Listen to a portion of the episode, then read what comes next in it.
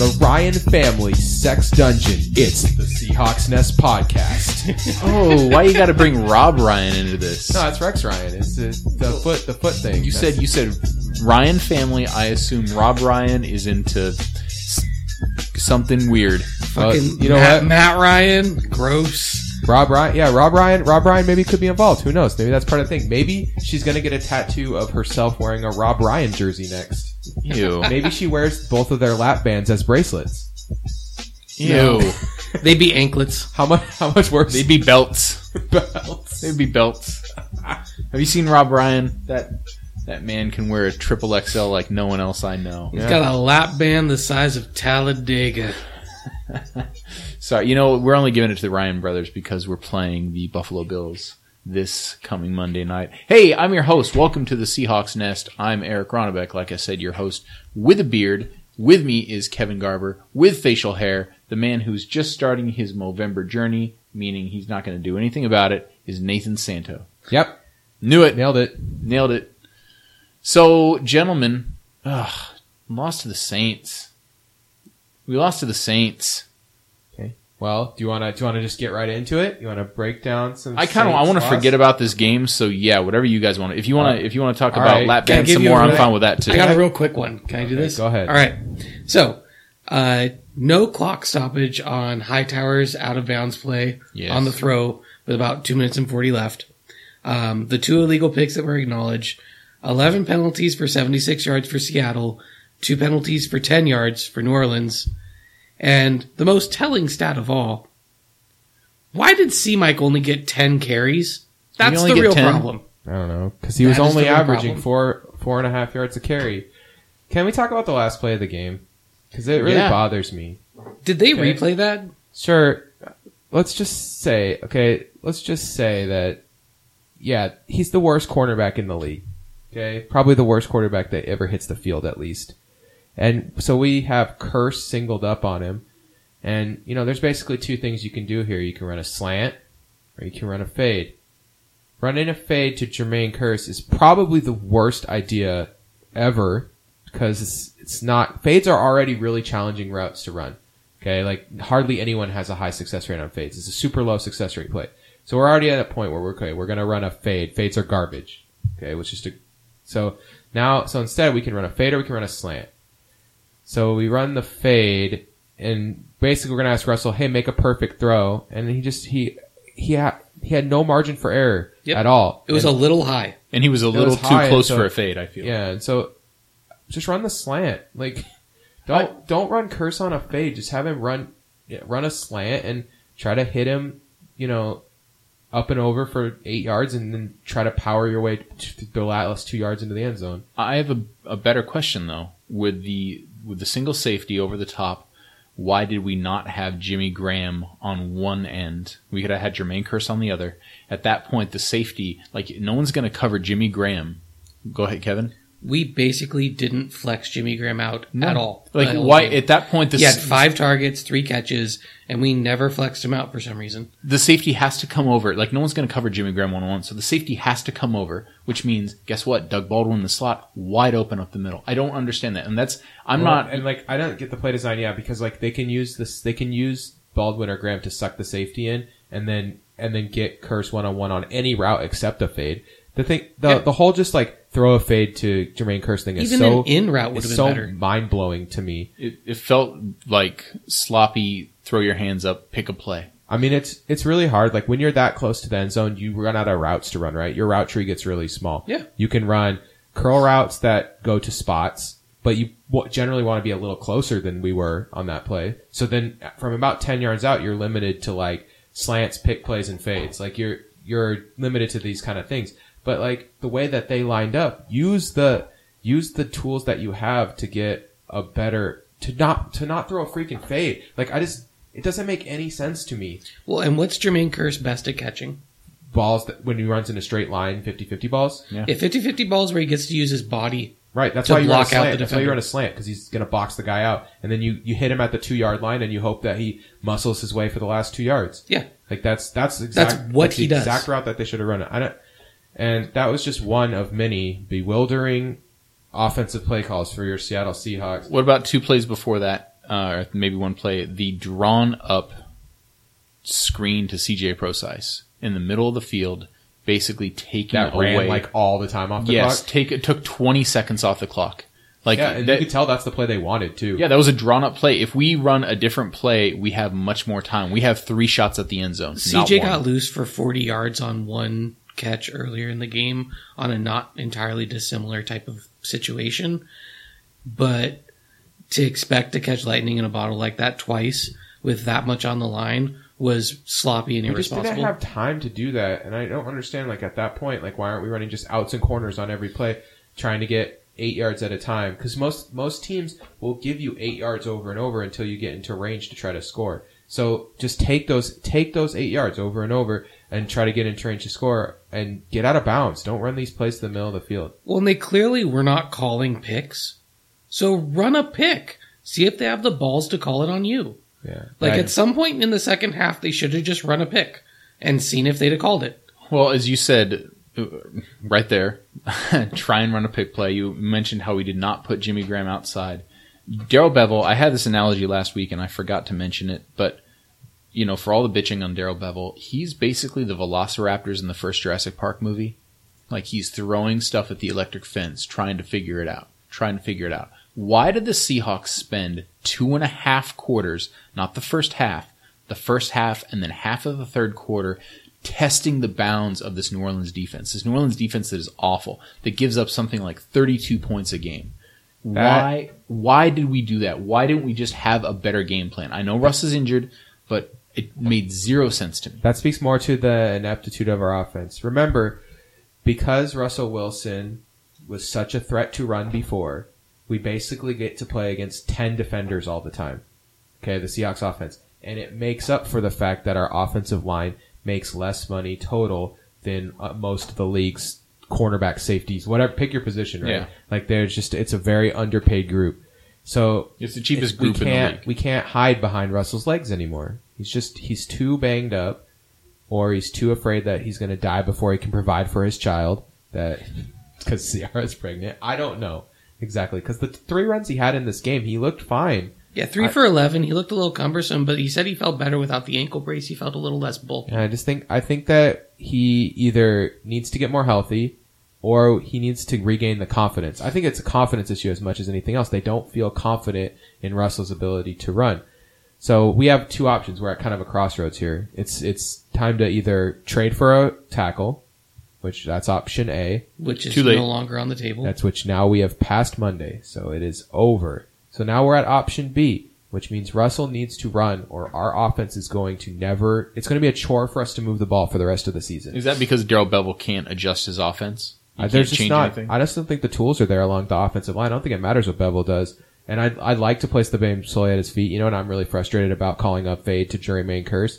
But like those those things, you know, that's little stuff, and it's one play out of fifty. He's never going to. It's not going to matter very much because the offense is going to struggle to move the ball at every impasse if with this offensive line.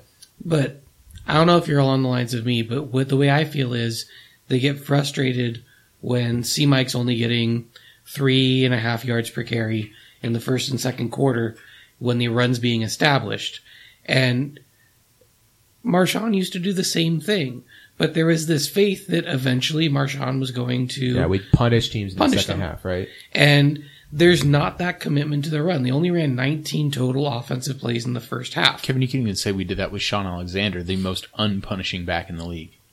I, I refuse to say we punished people with Shaun Alexander. And I mean, we might have embarrassed a few. Pro but- size, Procise got uh, four rushes for 23 yards. So Yeah. I mean, like in total, like we should have just ran the ball more. Well, and Procise had a long of eight, and C Mike had a long of ten. So it's not even like they had these big runs that were inflating the numbers.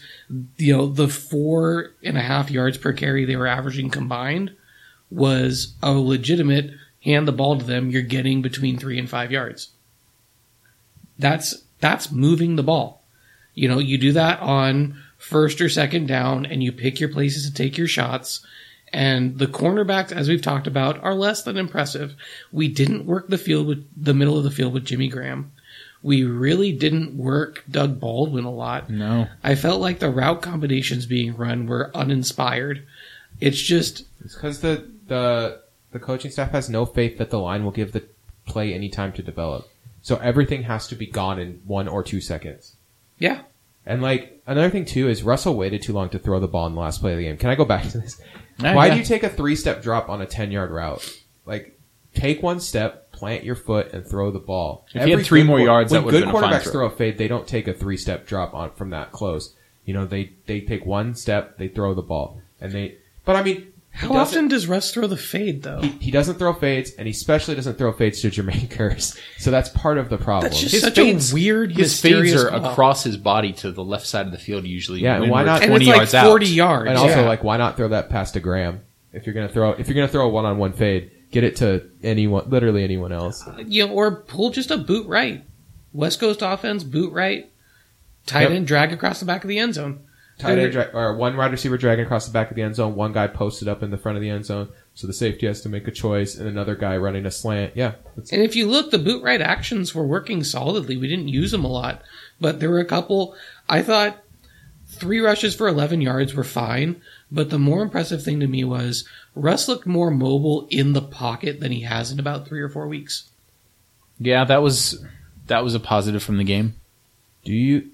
Okay, can we talk about defensive line rotations a little bit? Do you care about if we kind of switch back and forth just between? No, go for it. I think this is fun. Let's do it. This game was Okay, terrible. Let's defen- just get what de- we can. Defensive line rotations are really thin right now because of uh, the injuries, right? Michael We're Bennett playing guys like Silver two, Siliga and stuff just because like we have to spell people at some point. Yeah. And it's it's getting it's McDaniel the got hurt. Yeah, Bennett Bennett sounds like he might miss significant time, maybe even up to the rest of the season. They're saying two or three weeks for arthroscopic, but it depends on what they find always. Yeah, and it's like you never know what could happen when they go in there. Like it's it's like yeah, it could be he could be back in three weeks. He also could be back never. You know, it's they just don't know, and that, that's really worrying. And I I think Thanks, Jake That's- Matthews. it's some and then missing Kam Chancellor for another week I think did not help in this game. Uh, the kicking game had another. Remember how good Kam has been all year. McCray had 10 tackles. He played about as well as he can, yeah. but he's just not as good of a cog in this defense as Kam is. Well, I mean, you can just the proof's in the pudding. Hightower ran for 102 yards on us, and it's because when our defense is not as intimidating with Kelcie McCray as the 10th guy in the box as it is with Kam Chancellor. The It was guy in the box. 26 carries to get there, though. So yeah, yeah. We made him work for it, but it's still, you know, we don't generally allow 100 yard rushers. That's No. not that's not a Seahawks thing, and this is this is uh this is the week where they got they got to us. You know, they Yeah. really they put they they did what we usually do, which is put push the ball, punt, put the ball on the ground or in the running back's hands over and over and over, and eventually you're going to get something, make something happen. Yeah, it was death by paper cuts, too. I mean, uh, Michael Thomas had six catches for 63. Yeah, they had no Snead receiver had blew six up. for 56. Yeah. Cooks had four for 44. Uh, Fleener had four for like 40 something. Killer stats though, the third downs, the comparison of their third downs ratio versus ours, they went nine for fifteen, we went five for eleven, and they're nine for fifteen too. That in, that includes a couple that they got gifted to us by penalties. You know, where we gave them a first down off of a penalty. And Two I- third downs. Yeah. and I just like there's so many. The defense had more chances to get off the field, and a lot of people are pointing to the time of possession, like, oh look, the defense just got trapped on the field forever again. But they had chances to get off the field and just didn't. And it was just, I don't know. The whole game was it was a weird game. We had a million penalties. Uh, it was a 10 o'clock game, a time zone away, which we didn't really talk about or think about, but that can be a factor, especially with a team like Seattle that's struggling. looking back at this game, it makes sense that you know you're not going to win every game. And, I, and last season there were there were games that we just let slip away, but to lose to the Rams nine to three, it's like you can't you can't stop a field goal, you can't kick at a field goal, you can't do anything. No, it's because Russ was injured and we weren't running the ball. To tie the Cardinals, like you can't get that field goal. Okay, that's kind of funny. Like just a funny game. This game was a game that you know, you can look at like, okay, it's a high powered offense going to the East Coast, morning game, it's going to happen. But man, this was another game we had. We had this game. Yeah, and I feel like that it all kind of started at the end of the first half, where like that weird field goal play, and I, I thought like, oh, it's it's really going to turn right here. We're about to kick a field goal. We're about to go up four. We're going to get some of that. Yeah. It seems like we our offense really turned it around right here, and then all that air got sucked out of the balloon because the just this It's a bad snap. And uh, I don't know. I Which felt- real great play by Jon Ryan, by the way. Yeah. that could have that could have throwing- been a throwing big it score. away was awesome. He, Like, I'm like not- I, I. People ask like, what is he doing? I'm like, you you don't realize how awesome Jon Ryan is. He's He being j- a ninja warrior. He Let him could go. have, yeah, he he could have just saved the team, you know, from letting seven points go right there. Right. Yeah. get six going the other way. But that play, that play was hurt, and I think I felt like we were working our way towards. Okay, we're going to go up four. We're going to probably have like be at like sixty to seventy percent win expectancy, uh, and then I don't know, just it. I, I felt like they they came out hot in the second half, and we we kind of Yeah. sputtered from That- that point forward. Second. Also, we only would have needed a field goal to win at the end of the game if we had those three points too. Well, in that end of the half drive, they pulled out that quick passing offense, and we're throwing to the outside a little bit more. That was when a lot more of the passes to Baldwin was were happening, and that drive really functioned on quick, well-designed pass plays that we then chose to just not run the rest of the game. Right. He threw uh, short left to Baldwin, deep left to Kearse, short left to Kearse. Like I mean, it was three straight really. Oh, and short middle to Graham. Like we went, we had three or four straight really good pass plays. And uh, yep. And it just that's uh, that's what happens, I guess. We ran four plays of an Andy Reid offense, and then we were like, "Oh, we're done. Check out."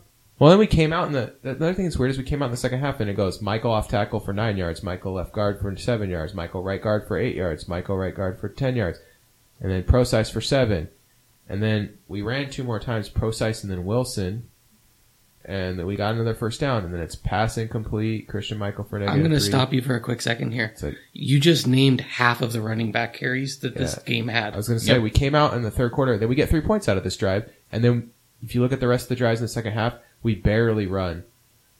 Like the fourth quarter drive, the beginning of the fourth quarter drive where we got 21 yard field goal, we threw so much, yeah, they were playing like we were down by 20 and we were down by a touchdown. and We had the lead in this game also too, and we fourth, didn't play fourth like and it. three on the three. Like is is uh is Papa Carroll trying to kill me with this uh kicking the 21 yard field goal? Well, you know, he just couldn't believe in the defense holding him.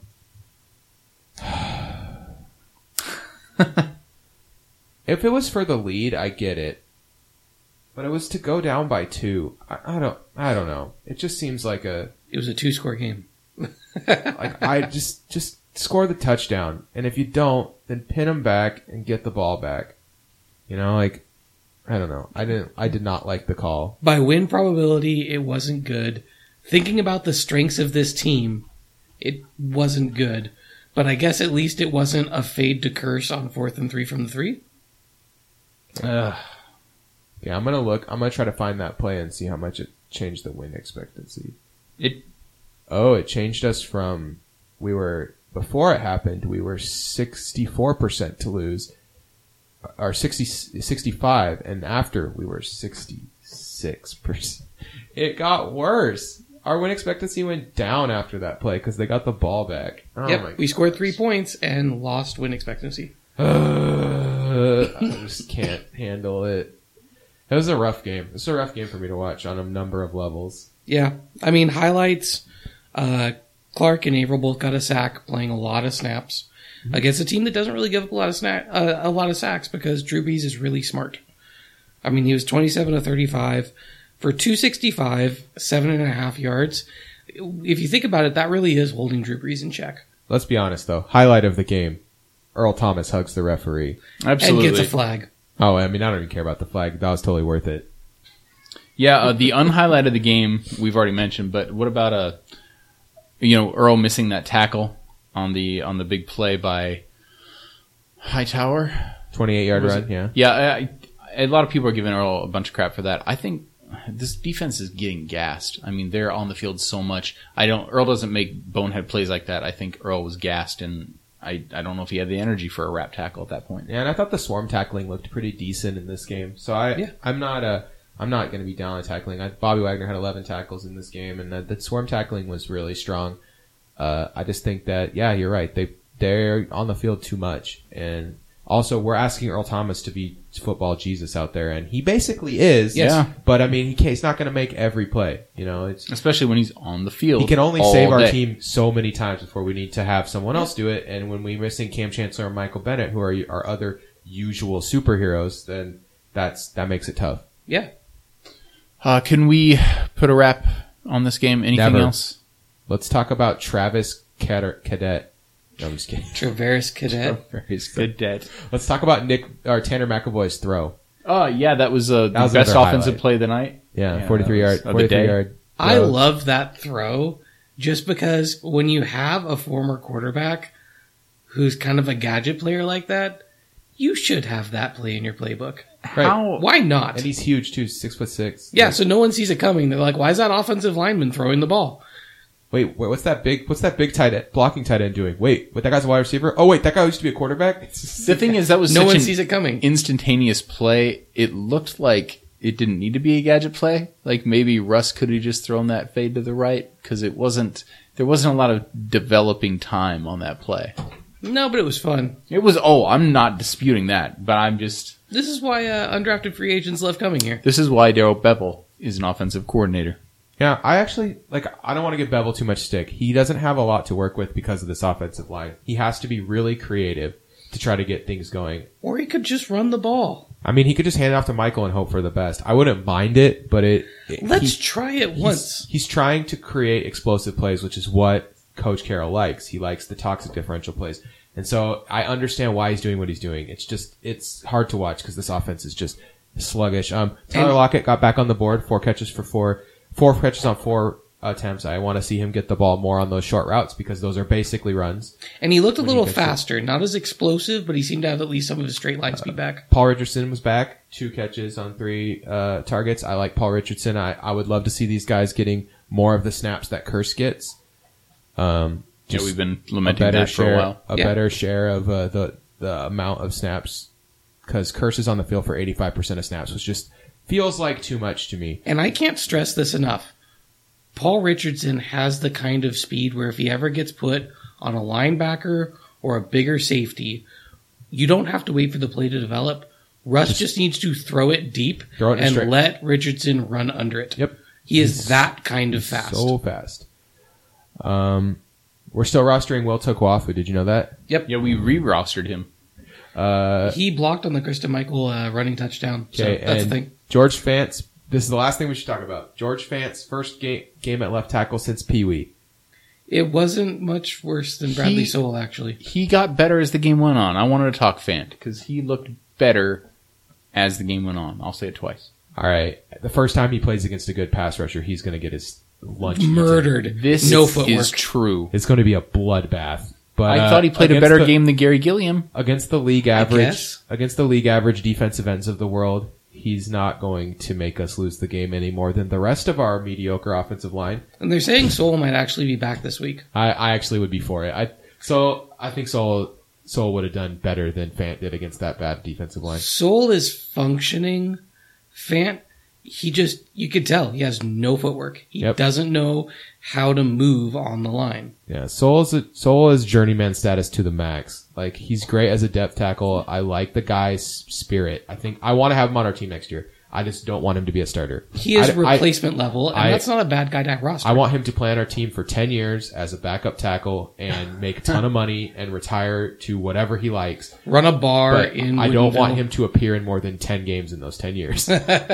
I mean, I'm, no, no harm. He's just, he is, The more starts he makes, the worse your life he kind of is what he is, you know, and I think he's, he's good and he has good footwork. He's just a little slow and he doesn't have the raw athletic talent that he probably needs to make it as a top tier NFL tackle. But I like his passion and uh, I want him to just, I want him to be around as a backup.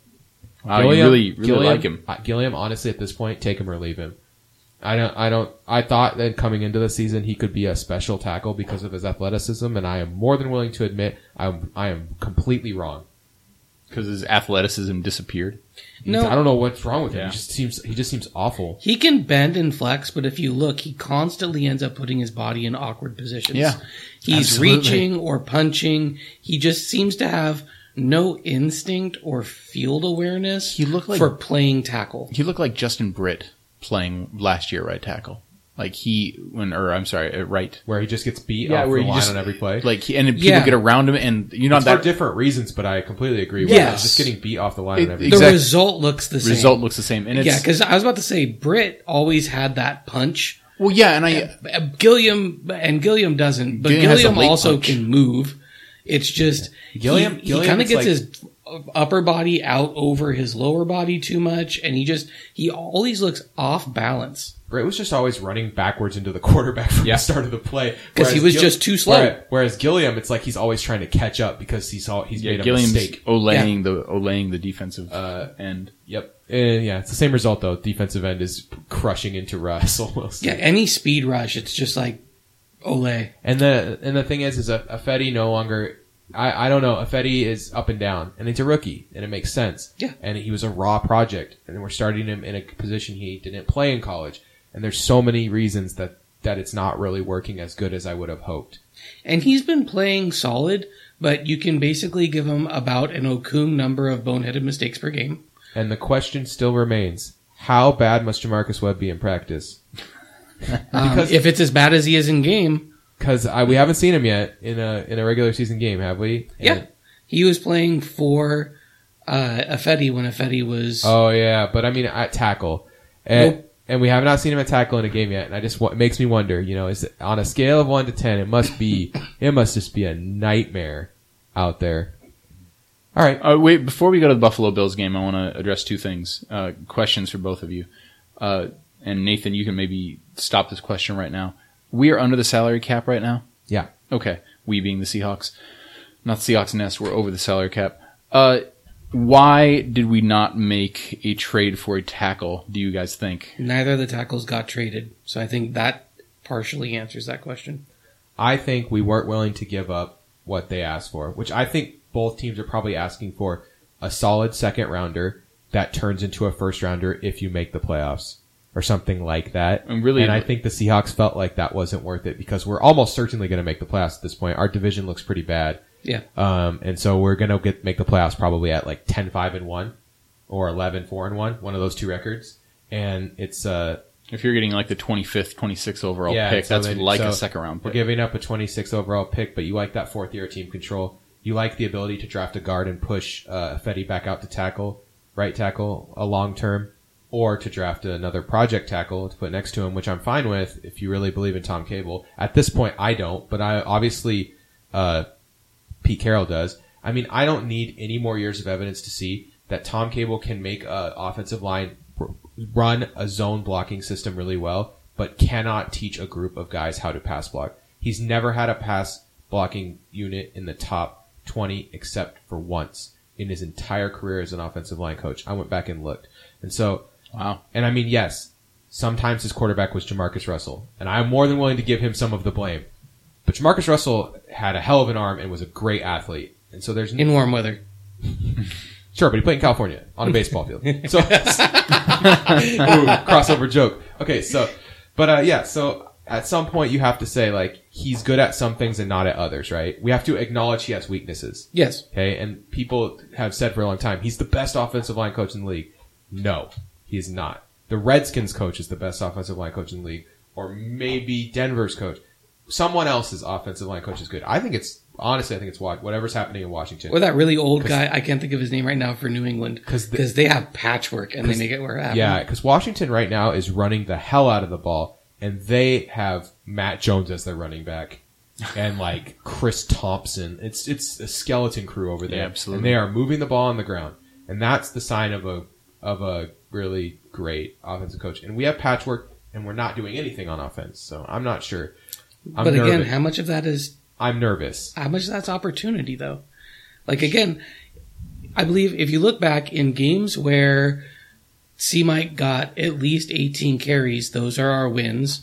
And where he got less than 18 carries, those are our losses and bad games. And I think it is that cut and dry. Well, I mean, they, I, they're, and on some level, Pete Carroll doesn't have as much faith in Christine Michael as maybe we do. Because he talks all the time in interviews about how the offense is different since, uh, since we don't have Rawls. He's like, there are players. He says it all the time. There are players missing from our team that we had last year that we don't have this year. He is talking about Thomas Rawls.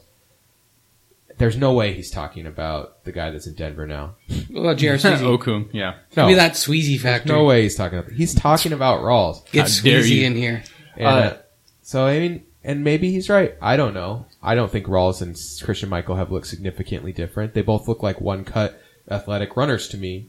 Uh, Rawls- Rawls runs Rawls runs a guy over better than Christine Yeah, Michael. Rawls is more a Rawls bruiser. is willing to run a guy over. Christine and Michael, Christine loves out Michael of bounds. gets gets free in space though. Yep. If you give him room, he will go. So I don't know. They're di- they're a little different, but They're very complementary backs in that way, though. yeah, but except for and Michael's actually really good at blocking in the passing game. Yes. I've been very impressed with his blocking to the point where I wonder where this was the rest of his career because he was terrible at it. It's a senior on the back of the jersey. We already discussed this. Oh yeah, he's a senior now. Okay, He's mature. Second question, because I want to move on to the Buffalo. this Buffalo is gonna be our game. longest podcast ever, by the way. Uh, really, really digging into this loss. You can you can answer this. Uh, this is just going over the the ineptitude of our offense with bad long snapper snaps.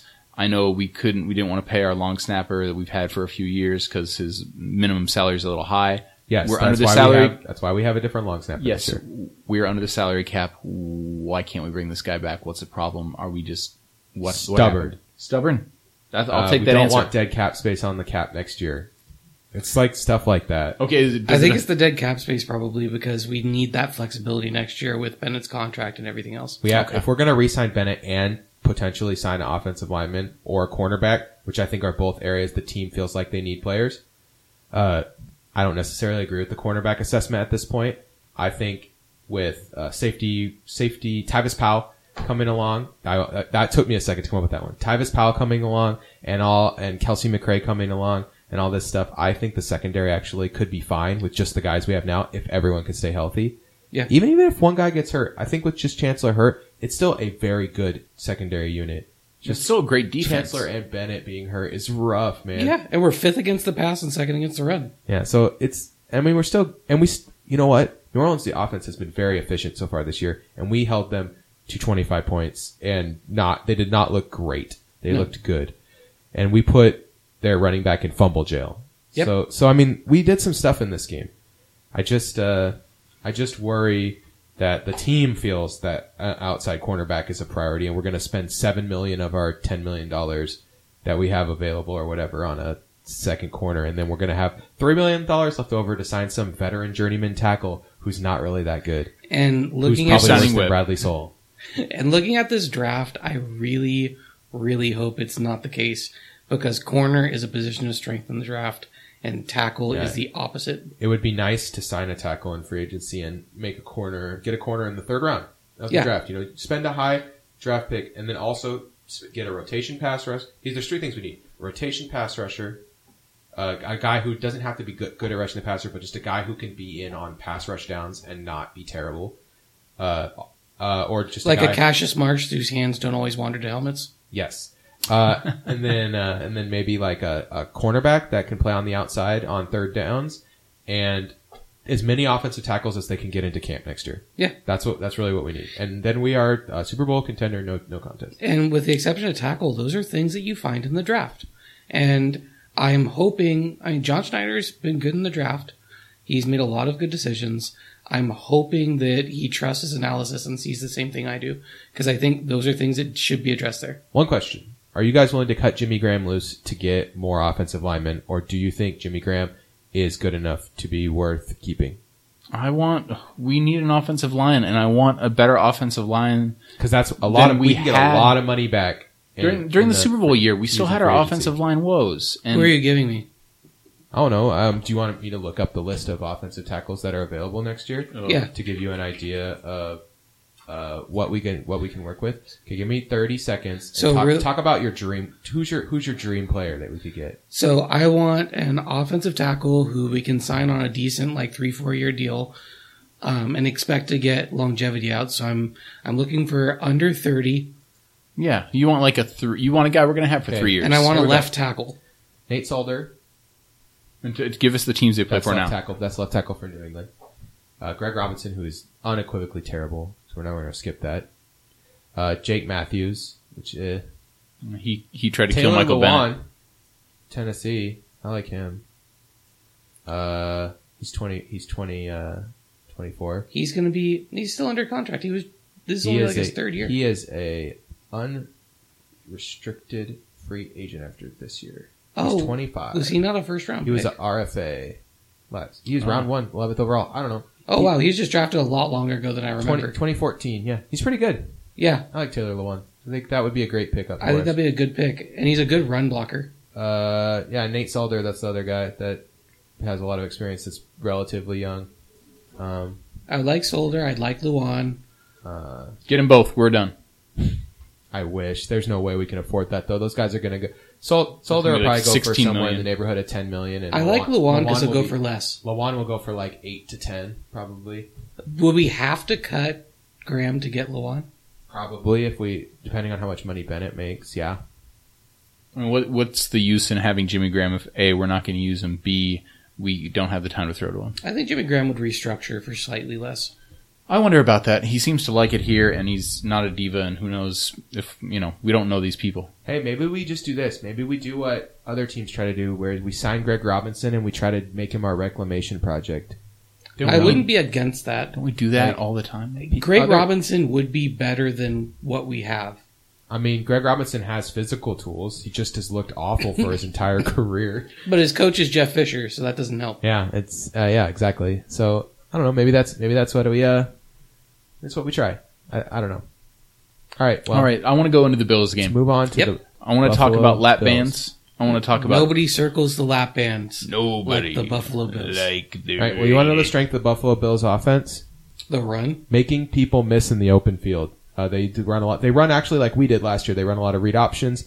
They run a lot. I think they're first in open field rank. Do you know what the Seahawks are the best in the league at? Uh, tackling in Tack- the open tackling field. in the open field. Yeah, we're number ranked number one. We allow the swarm least, tackling. We allowed the least open field yardage in the entire league. So uh, I don't think that that's going to work very good for them. And I expect this game to be ugly. Uh, do you know Get what, ready to get on the struggle bus, guys. Do you know what the uh, the one of the weaker aspects of the Bills' defense is? uh, is it? Uh, let me wait. Let me think. Is it pass protection? It's uh, defending runs to the left, actually, or excuse me, defending runs to the right, they're actually really good at. and uh, defending wide receiver ones. oh Um, yeah, they we are have bad Doug against wide Baldwin, and we run to the right. Yeah, p- wide receiver runs 30th, 24, 22nd versus tight ends, 24th versus all non number two wide receivers. Yeah. We gonna be, we might be able to throw a little bit. This is a actually, if we can keep Russell Wilson off his back, this is actually a pretty good matchup for us. Well- but this team is Yeah, they're second in in a adjusted sack rate in the NFL. that's what I was going to say. That's It's- dangerous. when you- when you said what do they what do the Buffalo Bills offense do well and and can we keep Russell on his feet like let's let's go over their pass rush. Who I mean Yeah, they- I know who they Twenty have. six sacks on the season. That's brutal. Is They that tied allow for a lot first? of- I believe they with allow a lot of pressures and they make a lot of pressures. They're balanced. They're they're nice and balanced like that. Who are their who are their top uh, defensive ends and defensive linemen linebackers? The guys You- doing the damage. You won't know any of them if I tell you. that's why that's why I want you to tell me. Uh, It's what- gone- gone is Mario Lorenzo Williams. Alexander, I believe, is their top sack guy. He's a linebacker, like journeyman. He was on the Redskins. Um, he's, yeah, I looked I looked through this roster earlier and I was like I got to ask Kevin about this. Okay, so the Buffalo Bills. Did they get Ty, Did they get Lawson back They have yet, Ky- or is he injured They have still? Kyle Williams.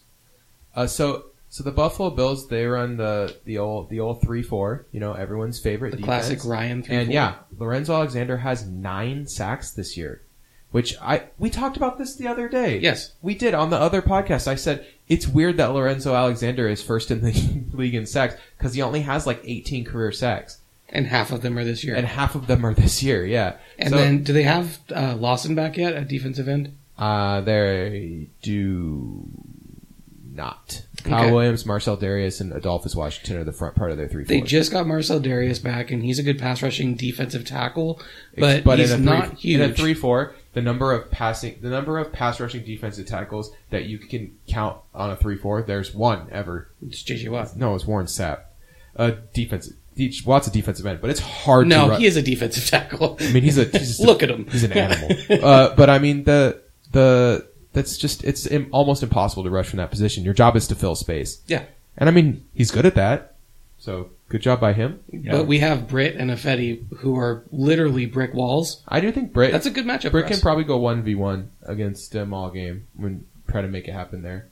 Kyle Williams is really adept at stopping the run, and Yep, that, and that's what you want your de- that's what you want your de- your uh, your defensive ends in a three four to do because they're like they're basically like outside defensive tackles. Yeah. and you just want them to to fill space. The whole point of the three four is it's really really good at stopping the run because you have three guys that clog up the line and then your linebackers get to run through open spaces and fill open gaps. And so you want to draw you want your all your guys on the line, you want them to draw double teams. That's the goal. Yeah, Yeah, you can also disguise the blitz really well. If you could put Yep, two correct. Michael Bennetts on defensive end on a three-four, you feel good about that. Yeah, anybody who can play like in a four three on the inside and outside like Bennett would be amazing in a in a three four. Even though they probably wouldn't get as many sacks, because I know JJ Watt plays in a three four, so maybe people think like, oh, it's possible to get sacks from a defensive end. What JJ Watt does in that defense is unprecedented. Yeah. Okay, I cannot stress this enough. It is unreal how much disruption he gets from an inside defensive end position in a three four. And don't expect anything like that in this game. I mean, they're they're gonna have a lot of trouble uh, doing it. A player that they have that's pretty cool though. They have Shaq Lawson, and uh, Yeah, that's what I was asking about. yeah, Shaq Sorry, Law- he plays linebacker there. He's Yeah, a he defensive end in. Clemson, And and, so that's what I was thinking. and they'll of. probably they'll probably work him in on some passing downs because I don't think that they think that Shaq Lawson can do anything except pass rush right now. So I and he's working back from injury. He had a pretty gnarly preseason. and he was a defensive. He's a four three defensive end in college, so Yeah. it, it's kind of different to play three four outside linebacker uh, in this system. Um, their defense is is like it's like the journeyman plus defense, where they it's better than the defense we faced last week, which was the journeyman minus defense. but it's this defense is they're like 15th against the pass and 16th against the run. You know, they're right in the middle of the pack. They just would- punish I the guess on quarterback. Those numbers is that close? Yeah, they're um, Did you really? they're uh, 17th in defensive DVOA, 18th against the pass, 15th against the run. Yep, so they're really super close. mediocre. Oh yeah, so like th- it's the journeyman plus defense. Like they have good, they they have decent players. You know, none of these guys are are terrible, Who's their top corner? but uh, Ronald Darby or Stephon Gilmore. I'm Wow. It's Stephon Gilmore, and I heard the best. I saw the best burn on Reddit, and I have to share it. Okay, go ahead. So Stephon Gilmore shut down his, um, I want to say it was his Instagram account and Okay. deleted all the Bills content. Number one comment, first person off the thread, said at least he found something he could shut down this year. Oh, that was too so good. And it's true. I mean, they're the 30th ranked defense against number one wide receivers. And he cannot cover anything. And Doug Baldwin is a crafty, crafty man. yeah, I love him. Anytime you have a cornerback that is struggling to in coverage, Doug Baldwin, you know he's just munching up that tape all week, going, "Oh, I can just do this If we oh, can if get I him the do this on a scramble break." I just really hope that it it manifests itself in the game though, because I would have thought that was true of last week too. We talked about this. and it it just never it came to fruition. It's like every guy got four catches, but no one really went crazy last week. Yeah. and they had some of the. I like I said, Williams is probably the worst starting cornerback in the entire NFL, and that's we attacked him on the last play of the game. That sure worked out really good. Uh, their wide receivers are horrible. Uh, we could talk about that. That you got Robert Robert Woods, Marquise Goodwin, Brandon Tate, and the recently re-signed Percival Harvin. Percy Harvin. This is we talked about this before the, we got a lot of podcast. three and four receivers. That's a that's that's a troll move by by. I don't know. Rex they have Ryan. a lot of injuries. Uh, Well, Goodwin, yeah, they- Goodwin might not play this week. Uh, and Sammy Watkins. Sammy is Watkins is definitely not playing. still this week. dead. Uh, he's still he's still um, not among the living. Woods is fine, but only if you have a Sammy Watkins. Right. Like Woods is curse. Uh, he's better than Curse, but yes, I agree with what you're saying. He's not the guy that's going to beat you by himself. Yeah, he's become Yeah. the number one wide receiver there, and it's not looking great. I mean, And it there's a looks like reason. it. there's a reason Robert Woods got drafted in the second round. He has talent, but he is never going to be a number one receiver. is in he the like NFL. uh is he like the Bills' Nate Burleson? That's fair. I Yeah. like that. I like that comparison quite a bit. Nate Burleson, solid guy. He can be your number two wide receiver, but if he's If he's your number one, it doesn't say good things you're in about the trouble. offense. You're in trouble. well, Uh, uh, Tyrod Taylor, not a super accurate quarterback, fifty-eight point seven percent, only getting six point four yards per throw. But the, the way their offense works is they try to do what we do with Russell Wilson. They try to play 10 on 10 on 11 all game because they're going to take one player out of the play by using the threat of Tyrod Taylor running. The difference is Tyrod Taylor is a significantly worse thrower than Russell Wilson. Yeah. But the concept is the same. And I think you're going to see the Bills try do what we usually try to do: run the read option, uh, have the threat of LeSean McCoy running behind Richie Incognito. If LeSean McCoy can play, Sure. because he's got a hamstring injury that he keeps re-aggravating. All right. So the threat, the threat of Reggie Bush. Of Mike Gillislee. No, Yeah. I just wanted to make that Reggie Bush joke. Yeah. I've been waiting. Is Reggie Bush actually on their roster? Yes. Oh yeah, he's their kick returner. Get ready, Oof. get ready for the Reggie Bush punt returns. And and f- If you want to see Carroll. something really sad, put on 2005 USC tape and watch that right before you watch the game. I game. know it's like And then think that that's the same guy. just think And like that's what injuries do to and, players. and yeah, I was gonna say and just think like man, if they wouldn't have just ran this guy into the ground on a bunch of by trying to use him as a real running back and just used him as a kick returner and like Playmaker. twelve snap twelve snap a game gadget player, like that's the way he should. His whole career should have been like that. Thanks. He should have been like. Thanks, better, Saints. He should have been better Devin Hester, and instead, like Yeah. people tried to feed him the rock and like make him a real running back, and it worked kind of because he's such a great athlete, but he's fragile, he's small, and But he should have been splitting time with a bruiser and been getting like six or seven carries and like four receptions. yeah, like oh, between four and six receptions, and at least one of them would go for like fifty yards and a touchdown every time. Yeah, because he's he was he was the best athlete. Just out a college. freak. Yeah, he was electric. So, uh, what is the biggest threat for the for the offense on the Buffalo Bills? Do you think it's their running game? Do you think it's Tyrod Taylor Tyrod Taylor gets forty yards a game Look at these So- Dolphins. on the ground? on the Look at these ground. Dolphin seasons. They ran him 200 times two years in a row. Those jerks. That's because the Dolphins hate their own selfish, players. selfish Dolphins, man. Well, Dolphins don't know what they're And doing. the Detroit Lions ran him for 200 again the next year. Human and that fuel, was the year man. that killed him. Yeah. Well, yeah, was he was they on turf probably? Yeah, and he uh, he got banged up a little that year, and he was never the same after that. Because he had a pretty good year that year too. He had a lot of receptions. Hey, Reggie too. Bush, we still we still know you won the Heisman, even if the NCAA won't recognize it. Yeah, even though you had to give it back. The NCAA, much like the NFL, no one really pays attention when they say stuff. Well, See, when they took his Heisman, did they give it to anyone, or they just like, We're, "This is No, ours now"? there's just no it's Heisman just that no year. Heisman that year. nice. Because that's how that works. Everyone forgot. It's like Men in Black. Speaking of Heisman, speaking of Heisman, my boy Jabrill Peppers doesn't win the Heisman this year. I'm boycotting college football forever. Oh, that's a big threat. Both That's- games you watch.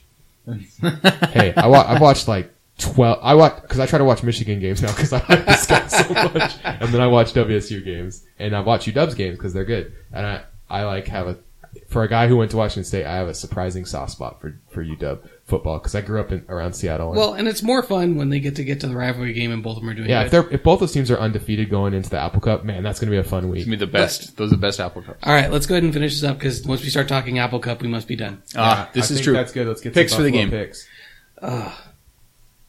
Somebody not else gonna- go first. You're not Oh. gonna like my pick. All right, I want to hear it first. 16-10 Seahawks. That's not too much different than As what I long was as it thinking. ends with Seahawks, I'm all right with it. It's I, it, I'm telling you, it's going to be tough sledding. Get ready to get on the struggles. If Russell, but here's the thing: if Russell Wilson comes out and in the first drive runs a read option and runs it out for like 10 yards, all bets are off. We could score 50 points. Like, Yeah. I'm not joking. All bets are off. We could do anything. If, yeah, if If Russell he- Wilson but if he returns comes to- out and it's just the same as it was last week, all bets are on. If Russell Wilson 16 comes out and read options, then it is directly better Bills versus Bills. that's yeah, gonna we be are like, we are just like them, but way better. Yeah. It's gonna be like Superman returning from you know his his time away from the planet. Like Exactly. I don't know if that's ever going to happen this year. It's, it'd be great. Uh, I'm I'm going to go. I guess I'm the new Brett, but a level-headed Brett. I'm going to say 23-12 Seahawks. That's a very level-headed Brett. Because Brett just texted me his pick. Did he really? Or you? Brett just- says, 56 to 3. See how, no, he didn't text me. I lied. I could tell. I could tell. no, I think honestly, with the twenty-three to twelve, like I'd like to think that our offense is going to improve upon last week. Uh, that they're going to look a little better than they did, and maybe more like the Falcons. I think the Buffalo Bills will have an odd-scoring game, a couple field goals, try and go for two and miss it. I think that's a realistic score. I And think a bit they- optimistic. I think if they have LeSean McCoy, they're going to score a couple of touchdowns, and so I'm going to assume that they will. I'm going. I think Rex Ryan's a dick, and he go for a two point conversion on the first touchdown. So, twenty to fifteen Seahawks. I was really hoping for 20 to 10. I'm not going to lie. I don't know why, but I was like trying to think twenty to ten. I was like, oh, yo, That's a good. That's a good score. I just like that score, but I think twenty to fifteen. I think they had two touchdowns. Are we doing plugs before movie? Yeah, we are. So I just want to do two levels of shout outs. Okay. One, I want to shout out to the people who like a lot of our stuff on Facebook and stuff. That's Brian G and Augustin. You guys uh, always are giving us uh, the Little bit of love, love. on social media. And uh, if you want shout outs on this podcast, you know, just go like everything and I'll be sure to tell you, tell people about it on this podcast because that's a, that's how I roll. I want to, I want to reward our best community members. And then another shout out is to our Patreon subscribers. We've got, We've got Josh representing Eagle River. yeah, we got Josh and Josh actually commented on my, vi- my videos I'm making and we got Kim. And, uh, I've been making these, uh, YouTube videos where I break down single plays and, uh, actually sometimes more than one play. It depends on the concept I'm looking at. But, uh, I've been looking at plays and trying to break them down. And if you like that kind of stuff and you want to see that and, uh, other Patreon exclusive content, then uh, go ahead and give give us a, a dollar a dollar a month. Or there's other prizes on there. You don't have to if you want one of those other things, like you're like, I want a t-shirt, but I don't really want to give these guys twenty five dollars a month. Don't. Just give us twenty five dollars once. We'll send you a t shirt, a sticker, all that stuff, and then go down to the one dollar level next month. Okay? And then stick with us. Yeah, we're we're Support the basically pod. mapping out how you can be a stickler, and it doesn't bother us because we do that stuff too. We're just we're mapping it out for for everyone. You want to so- appear on the podcast? Thirty-one dollars. You get a T-shirt. You get to appear on the podcast. You get a sticker, and then after that, just go down to that one dollar twenty-four level, or go down to the three dollar level. Because let's be honest, you want to get in that Google chat with Brett Hancock. It's so worth it, and I- we're so disappointed because we get this experience every week, and we Yeah. have for years. You don't get. You don't. You don't understand what it's like until you do it. I Executive producer Brett Hancock is a great Google chat mate. I put it on there as a legitimate reward, and I think most people didn't understand it because they've never been in a Google because they voice chat. they don't know what the feel like- definition of pandemonium is. I feel like we need like free preview Google Hangouts with Brett, with Brett or something like that to really entice people in. All right, we good? I think we're good. Yeah. All right. So anyway, yeah, that's uh, that's the Patreon plug. Patreon.com slash Seahawksnest. I also am going to be posting it on Twitter when I make my video every week, so you can check, look for it, keep an eye out for it there. All right, now it's time for Seahawks Nest Movie Club, and I'm going to come in with an absolute No. corny kung fu classic. Ooh, he's going All kung fu. And so, this movie is a sequel to a great movie called The One Arm Boxer. But this is the sequel, and it's The Master of the Flying Guillotine. So I just have to start. This is one of my all-time favorite kung fu movies. Have either of you guys seen Master of the Flying Guillotine? Because otherwise, this is going to be me describing the movie to you, and you guys laughing your asses off because this movie is awesome. I have not seen this movie. I did not think you were going to go this way. This is I- a this is this is about to turn into a ten-minute sales pitch. I saw this movie on Up All Night, which says how long ago that was. Yeah. On what was that USA Network USA up all night. in maybe like 1998. Yeah. Okay. So Um, I remember You were like that it 10 or was 11, yeah. hilarious, it's so good, bad, and so good, good also. and it seemed I rem- yeah. It's, Okay, I cannot remember so this. Well. this- I'm turning into Rick over here. Let's let's set the scene a little bit about Master of the Flying Guillotine and why I like this movie so much. So it starts off. Okay, first we got to go back to the plot of One Arm Boxer because because it's, it directly ties it. So in One Arm Boxer, basically what happens is uh, the One Arm Boxer, his master's dojo gets destroyed. It's burned to the ground. It's razed, and he's the only survivor, and he survives with one arm. Actually, he survives with two arms. You can tell the whole movie because you can see the lump on the other side of his body. But let's just pretend like you can't see that. That's some method acting right there. So he's the one arm boxer. He spends the rest of the movie training to beat beat people up, you know, as the one arm boxer. Okay, and then so he trains. He does this hardcore training, you know, do do do do do, and then he beats he beats a bunch of people up, and he kill he ends up killing guys with like one punch a whole bunch. It's because you know he's one arm boxer. He's awesome. So then we go to the plot of Master Flying Guillotine. Well, here's what happens at the end of One Arm Boxer. These two guys sent this like clay tablet to the Master of the Flying Guillotine, and they said if you get this clay tablet, it means the one arm boxer killed us. Cause they like weren't sure that they could kill him or not. I don't really know. Doesn't matter. The Master of Flying Guillotine is a blind guy who has a weapon where he can, it's on the end of a chain, and it looks like a frizz. It's like he throws it like a It's, frisbee. it's like a hat. it goes. Yes. It goes over people's heads. It has a great sound effect. Oh yeah. it has I'm like glad a, that you it has remember like this. a quick, quick, quick. It's like shing, shing, shing, shing. Yeah, it's like ridiculous. The sound effects in the movie are off the chain, and he off the chain. You like that? 'Cause I got that was weapon. good. Well tied So in. he throws the chain, and then he'll pull it back, and it will literally pop people's heads off. Yes. And then it comes out clean, and it has blades on the outside and the inside, which is a plot point that comes up later. Yes. So, so anyway, the one arm, the one he gets this message, and he's like, "I gotta kill this one arm boxer." So then he goes, so he's on his revenge mission to kill the one arm boxer. Well, the one arm boxer, he's like back in his dojo, like training people now, and he's like teaching them like these breathing techniques that te- make it so you can run up walls and run along ceilings and stuff. So the one arm boxer's like teaching them this, and then all of a sudden there's a fighting tournament. Okay, and so and it is all of a sudden. yeah, it's just out of nowhere. There's just all of a sudden now we're at a fighting tournament. There's a fighting tournament, and then the one arm boxer decides he's not going to participate because he's you know he's too badass or whatever. But he it'd be good for his students to go. And then the, the master of the flying guillotine's like, I'm gonna go to this because I bet you the one arm boxer will be there. So on, so basically the master of the flying guillotine though. Oh yeah, I forgot. When he leaves his dojo, he just burns it to the ground. I forgot. So let's just, but just, just to keep that in the back of your head. Then, uh, he, he goes to the, he, on his way to the tournament, he, he goes to a restaurant. And remember, the, the master of the flying guillotine is blind, but he has like these giant eyebrows that he uses to like echolocate or something. I don't know. Because every time, They do these weird scenes where he's like flexing them. Yes. Like antennae. Exactly. It is so they zoom awkward. in on his face and he's doing like his eyebrows and they're down. fierce eyebrows. Yeah, they're so big. So anyway, he's in this restaurant and some guy eats like a whole chicken and all this stuff and then they he's he has but the guy who's eating the chicken, he has one arm.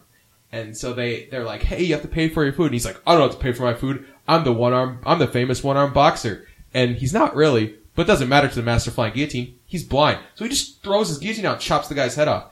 He'll ki- and he says, "I'm going to kill every person I meet who has one arm." it's like, "Hell yeah, dude." That's commitment. Yeah, he's committed to revenge. Anyway, ends up the Master of the Flying Guillotine goes to the tournament and it gets super brutal and he recruits like a Dhalsim guy that can like stretch his arms out. This is like the OG Dhalsim. I'm pretty sure Dhalsim is based Came on from guy. this? Okay. Yeah, he's like a yoga guy. He recruits like a guy that has knives and he recruits like another guy. And um the Master of the Flying or the one arm boxer's like, I can't take this guy right now. He's like too gangster. A bunch of people get killed, and then he like decides. I'm remembering all this these correctly- traps, right? Do you remember this? So, if I remember this correctly, they use a lot of like explosive set inside of stuff. So, like Yes. he's throwing the flying guillotine, And and, like wooden dummies are blowing up, and like He- parts of walls are clearly little- have pyrotechnics in Master of the Flying Guillotine has these little bags that he'll throw at things, and they just blow up. Okay. It doesn't make any sense.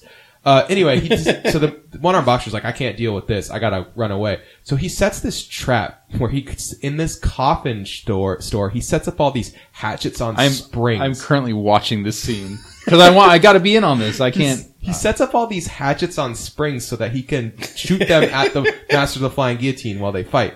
So first what he does is he meets the Master of the Flying Guillotine in this bamboo field. You saw this, Eric? Yes. It's like eighteen. So what, tell, can you explain this scene, what he does? Okay, so the bamboo field, it's it's like the showdown, and what happens is the master of the flying guillotine. You get to see the flying guillotine in action, which is great. It's he basically is. Oh, you saw it in action a lot before this in the movie. Well, I mean, for He's me- chu- he's like a straight up serial killer with this thing. yeah, he's like, and he's like considered like the, the most fearsome assassin in all of ancient China. You could tell you could do he's some great drive-in movie totals on this. he's dropping him over the over the bamboo, and basically cutting off the tops of the bamboo. And as it goes, the one on boxer is leaving that bamboo and going to the next one. Yeah, he's so he's using the bamboo to try to get him to wear out the blades on the inside, and eventually they all fall out. So now he only has to contend with the outside blades. So then he lures him into this room that's filled with birds, which is next It's a- door it's to a- the co- coffin yeah, store. it's it's like connected. Yeah, you so know, it's like- it's a, it's an aviary slash you know undertaker's store. They're really common. It's So,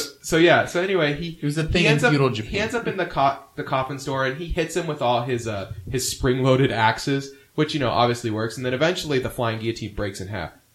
So there's fist fighting. and it's really dramatic too when it breaks in half. Like doesn't it like slow motion out? And it's like Yeah. the da da da da. Yeah, well, he, he what he does is he's he's hanging upside down in the coffin store, and he's throwing all these rocks into boards, and the master of the flying guillotine's throwing the guillotine into the rock into the boards, and then uh, eventually it, he throws it into like a clay pot or something bigger, and it breaks, and then uh So then they're fight, they're fist fighting, and you can't fist fight with the one arm boxer. Actually, two arm boxer. You could definitely tell the whole scene. I, uh, one, one, I can, I can tell it's a two arm boxer. Two, you're right. You don't want to fight this guy because I just finished the scene. Yeah. So anyway, I'm pretty sure that the scene ends where the one arm boxer uppercuts him through the ceiling and then punches a coffin out of the door of the coffin place, which catches the Yes. master of the flying guillotine before he hits the ground. Yes, you have described that perfectly. Although the uppercut is more like a jab. Okay. But It's- but it's funny because he does go straight up after getting hit. You're like, why? He goes through the roof and Yes. he rolls off the roof.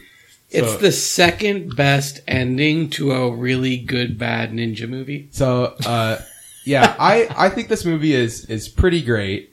And, uh, if you like, like, old cheesy kung fu movies that have just a, a, a smidge of weird racism, uh, cause the Dhalsim Indian yoga guy and like, Oh, you really sold this to me. the giant eyebrows and stuff, then I highly recommend. And is it it, is- 1978's Master of the Flying Guillotine? Uh, looks like it. It is available for free on YouTube yep, you can watch in the whole movie. English, Yeah. which means it's going to be even Oh, more I've, never racist. watched, I've only watched it with the subtitles. I've never watched the dub. That's really bad dubbing. oh it's man, great. it's gonna be so bad. yeah, I'm, I'm honestly going to watch this tonight.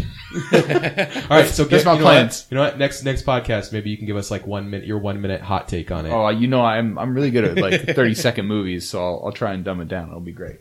You can you can name popular movies, and I'll just give you 30 seconds. Bam. That's what I- the only one, and correct me if I'm wrong, wasn't it um, Revenge of the Ninja? Was that no, the Enter the Ninja. Enter the Enter the Ninja? Ninja. Thank you. Enter the Ninja- Enter the Ninja has the best end scene of any B it's ninja going. movie. It's going to come up at some point because of the the whole white guy ninja uh, weird thing. But I I just want to say let's Yeah. save let's save all our jokes for a future podcast. Absolutely, but the end scene of that movie is amazing. Uh, so yeah, but uh, I highly recommend Master. And plus, Quentin Tarantino, he says that Master of the Flying Guillotine is one of his ten favorite movies of all time.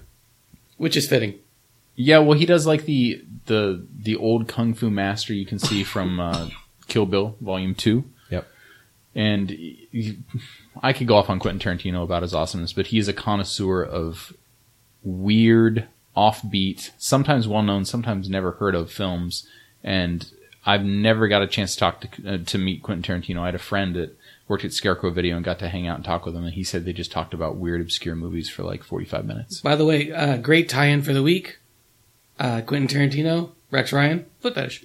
Yeah, they both love they both love feet. That ties it all together, and we're gonna leave it on that. So Hit us uh, up on Twitter or Twitter, Facebook, SoundCloud, Facebook, Reddit. LinkedIn. No wait, TuneIn. Uh, we're Stitcher. on we're on uh, Stitcher. We're on Fork Overcast. We're on iTunes. We're on we're on everything. If you can think of it and it plays podcasts, we are on it. So go find us there and uh, tell your friends to find us there. And Give tell us your ratings. mom. Tell, t- tell your mom to download. You know what? I'm gonna take that old Matthew Berry tag. Just they can download it and they don't have to listen to it. I don't care. Or you know what? Just have them play it in the background uh, with the sound off. That's fine with me too. it's easier for me to to justify my existence. If you know someone who likes movies, just you know, send them the link at just the movie part. Yeah, just be like, hey, listen from this point forward. They talked about this kung fu movie that I think you might like. you really are getting two different podcasts in one with ours, and that's I think a big improvement we made this year because we would we would always do a hypothetical, which honestly uh, you handled it beautifully and it was great, but it was time to be retired, and you've you've basically shaped our podcast into Think a about the new value. realm. Think about the value. I'm right. so sad that you don't have this Hey. queued up. Hey, Game Seven, Game seven of the Cubs Indians. Yes. Kluber on the hill. What day? Um, Thursday? Probably it's Thursday. Gonna come out probably the same day this happens. So let's look like idiots. You guys got predictions? Uh, Indians. Sorry, Nathan. But my but my great uncle is a Hall of Fame baseball player for Yes, the Cubs, Eric. Related to Ron Santo, most likely. Most likely. Uh, is it true for his reals? Grandpa, his great grandpa, and my great grandpa are brothers. Did you meet him? I no. Is he still My alive? dad did though. No. no, Oh. he has no legs, Oh. and he's dead. Oh well, that's that's a double bummer. He's from Seattle though. Is I he mean- really? The the signs are all there, dude.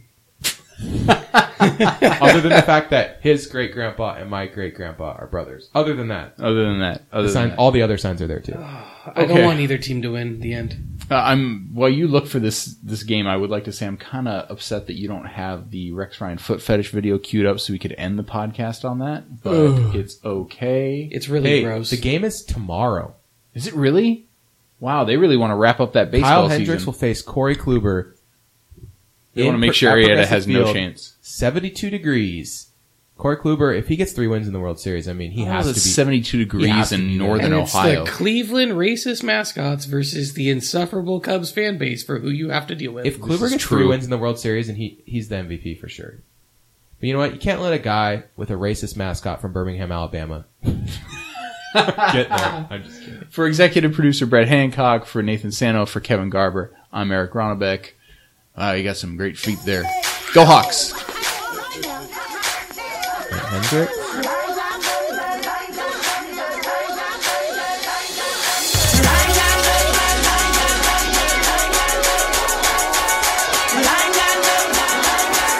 that goes a little something like this. Here we go. I ain't got